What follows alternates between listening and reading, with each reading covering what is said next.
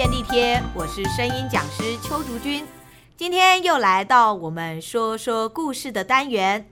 我们先来听故事俱乐部的演员为我们带来这个日本童话故事《螃蟹与猴子》。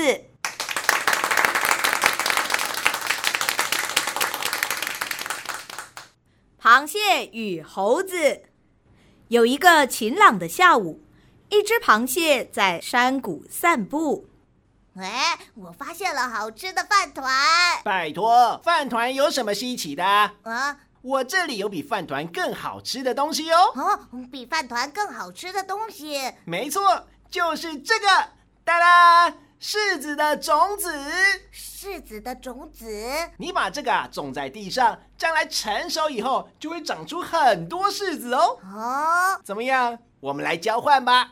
好啊，谢谢你呀，猴子。不客气。笨蛋都不知道自己上当了。螃蟹把种子带回家，种在土里。每天浇水施肥，还会对种子说话。柿子的种子快发芽，你要不赶快发芽，我就把你挖出来。柿子的种子一听到会被挖出来，赶紧长出芽来。嘿嘿嘿，发芽了，真是太棒了！柿子的种子快长大，你要不赶快长大。我就把你给剪断。柿子的叶子一听到会被剪断，很快就长大了，长高了，太好了！柿子赶快结果实，果实赶快变成熟，不然就把根砍断。柿子听到会被砍断，赶紧长出很多柿子来。一天天过去，柿子成熟变红了，耶！柿子变红了。嗯，真是的，怎么摇这么用力，柿子也没掉下来呢？嗯，哎太矮了，捡不到。嗯，好吧，那我爬上去摘。哎呀，真伤脑筋，要怎么样才能采到柿子呢？嗯，哇，柿子成熟了耶！啊，是猴子。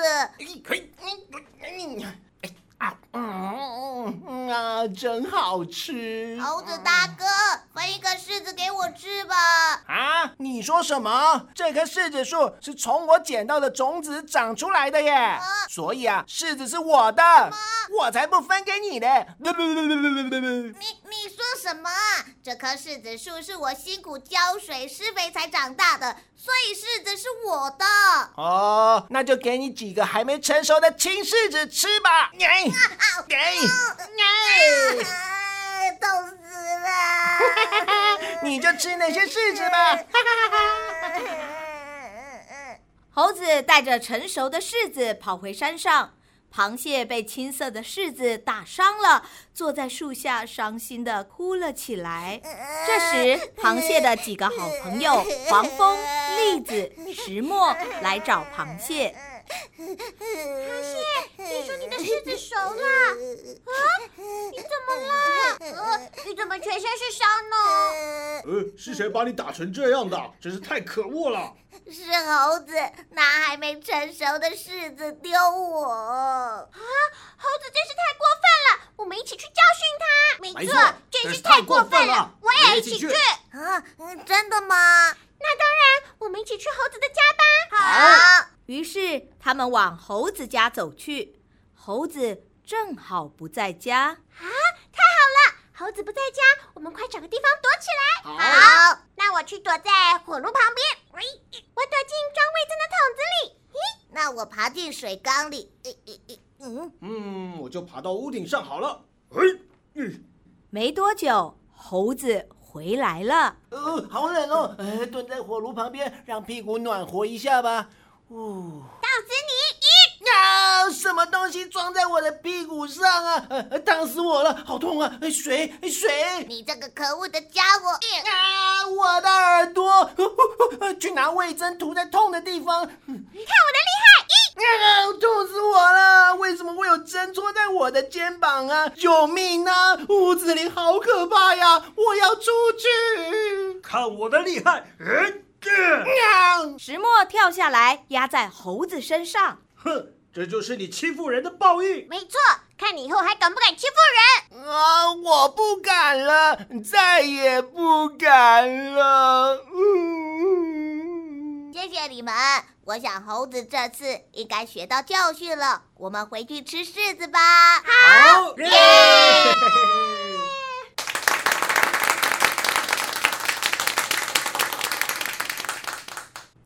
好，我们今天呢邀请到的是我们刚刚在故事里面听到的猴子角色的王董。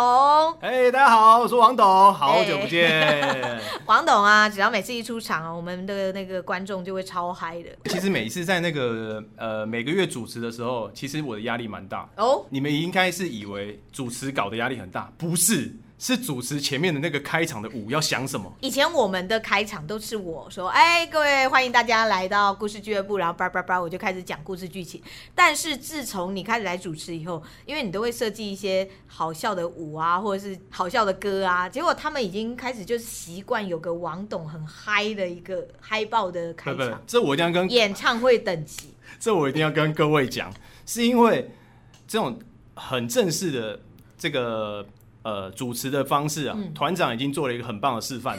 你知道，当有第一名在那边的时候，你怎么做都是第二名。所以我就想了另外一条路，对，就是他可能做不到的，是是，但他真的做不到。为什么这一次让王董演猴子？就是因为猴子他就是一个非常跳，然后非常活泼的角色，尤其在这个故事里面，这只猴子就是有点坏心。哦，那跟我的人设还蛮像的哦。哦，不是，是跟你的眉毛很像。Oh my god！因为坏心的猴子最适合一直挑眉了。哎，是柿子耶！哇哦！对，这个挑眉，好，我有试着努力哈，就是在讲故事的时候尽量不要挑眉，但是其实蛮难的，而且这要控制很难。有一次王董压着他的眉毛，然后发现眉毛把他的手顶起来。对，超扯。所以这个猴子的角色还不错啦，我可以一直挑眉，然后不会被念。所以我觉得很 OK，很 OK。你在揣摩这只猴子的时候，你你有没有觉得你遇到了什么困难？其实哦，我遇到最大困难还是就是一开始啊，就是团长说我怎么讲的不像猴子，像一个金刚。是，这是最麻烦的一点。王董每次都把猴子演太大只。对，你要想这个猴子变成金刚，他去偷螃蟹的柿子，那个树能够撑得住吗？对啊，然后那个什么石墨压他，还是他压石墨？哦。就是我那时候一开始的声音比较厚实，然后又在跳动，所以你会觉得地震。对，对对对，因为王董身材比较壮，对，然后再加上声音比较低沉。啊，对，我很习惯一开始会低沉啊。对对，所以所以变成说就很容易变成比较壮，然后比较比较强壮的猴子。所以当初这也是为什么我们让他演灵犬莱西的原因啦，因为莱西就是一只大狗嘛。大家不知道有没有听过灵犬莱西？这是王董第一个演主角的故事，而且这是主角 没有台词，对，完全没有台词。你们知道能够想象吗？我拿到那个呃剧本的时候，每一个人的台词都是没有其他标点符号的，我的所有台词都有一个夸胡。然后夸胡里面还有其他动作反，我想说，哎，那时候还问团长说，哎，团长这是什么意思？是要演出这个感觉吗？还是说我可以讲这些话？那时候我的心里五味杂陈呐，各位。因为啊，就是好，我为大家翻译一下，因为大家没有看过我们那个剧本。这个故事它主要是莱西是一只狗嘛，然后其他人物都是人，所以莱西它其实是不会跟人对话的。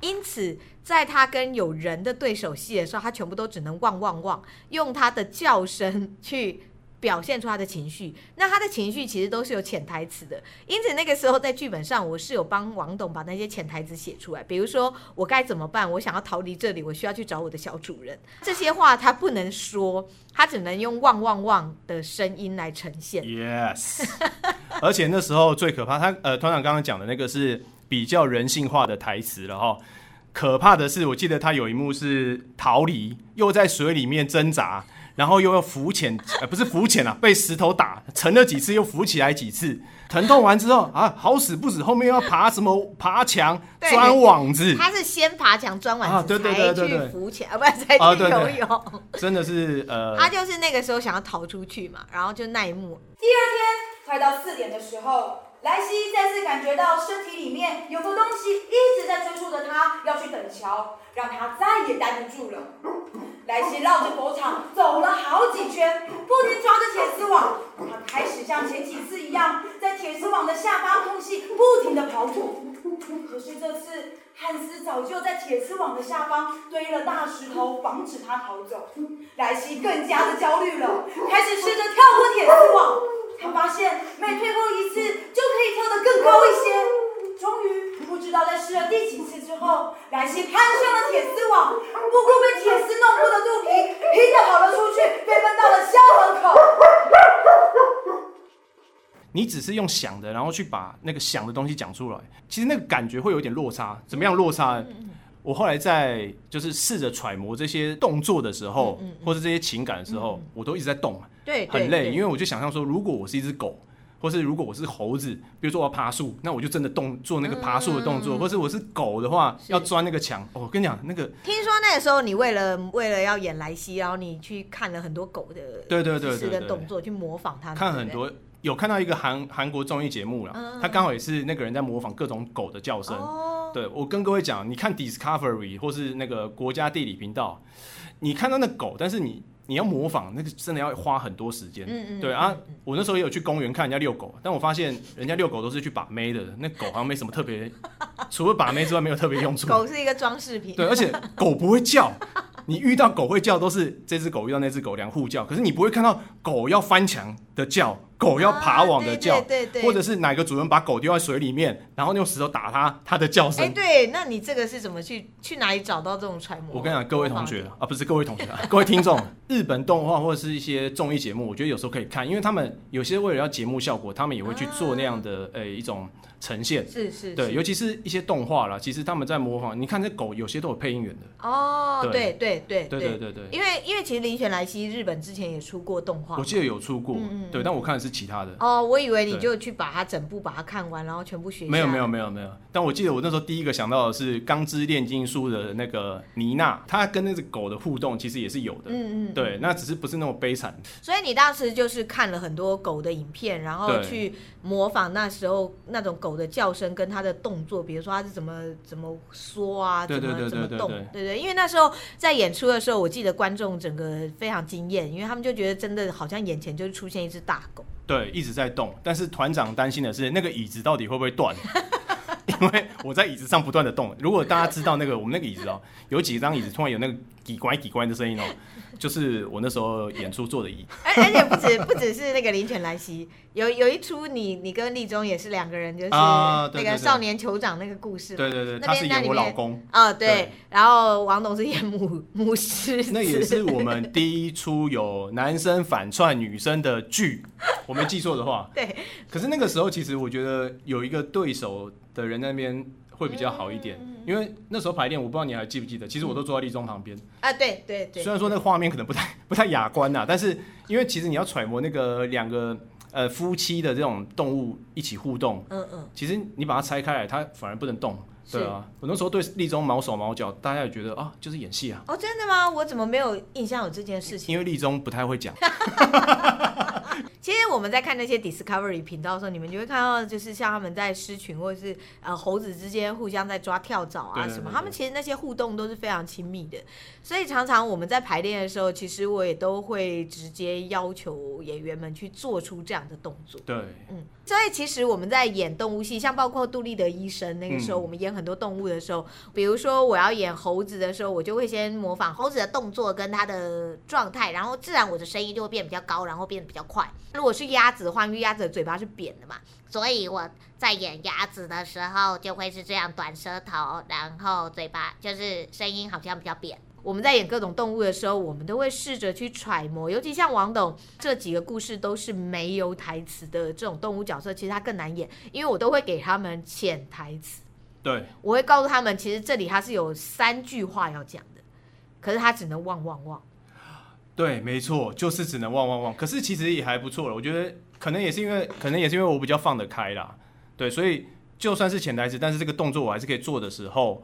那或许就能展现出那种情感，尤其是其实大家可以试着想想看，就是如果你今天是很焦躁，但是你不能用呃人话去讲，你可能想象狗啊、猫啊，就是你能想得出那种就是发单语词的声音，然后你是揣摩一样的情境，正常的狗，但是当你感到焦虑的时候，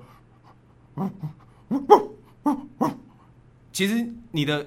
身体会开始缩，然后或许你，然后我们还是用人的方式去思考。毕竟狗它可能不会那么思考，但我们说的故事其实还是用人写的嘛，所以对，是拟人化。对对对，所以它还是加入一点人的情感在里面。但是在这个时候你不太能说的时候，其实你就是用呃想象。第一个是想象，再来是你把你的动作，像我刚刚其实整个身体就缩起来了，嗯、因为确实我已经有点焦虑。狗焦虑，它不像人嘛，人是站起来，但是狗是趴着。但我焦虑就是整个缩起来，然后用一样的叫声，但是。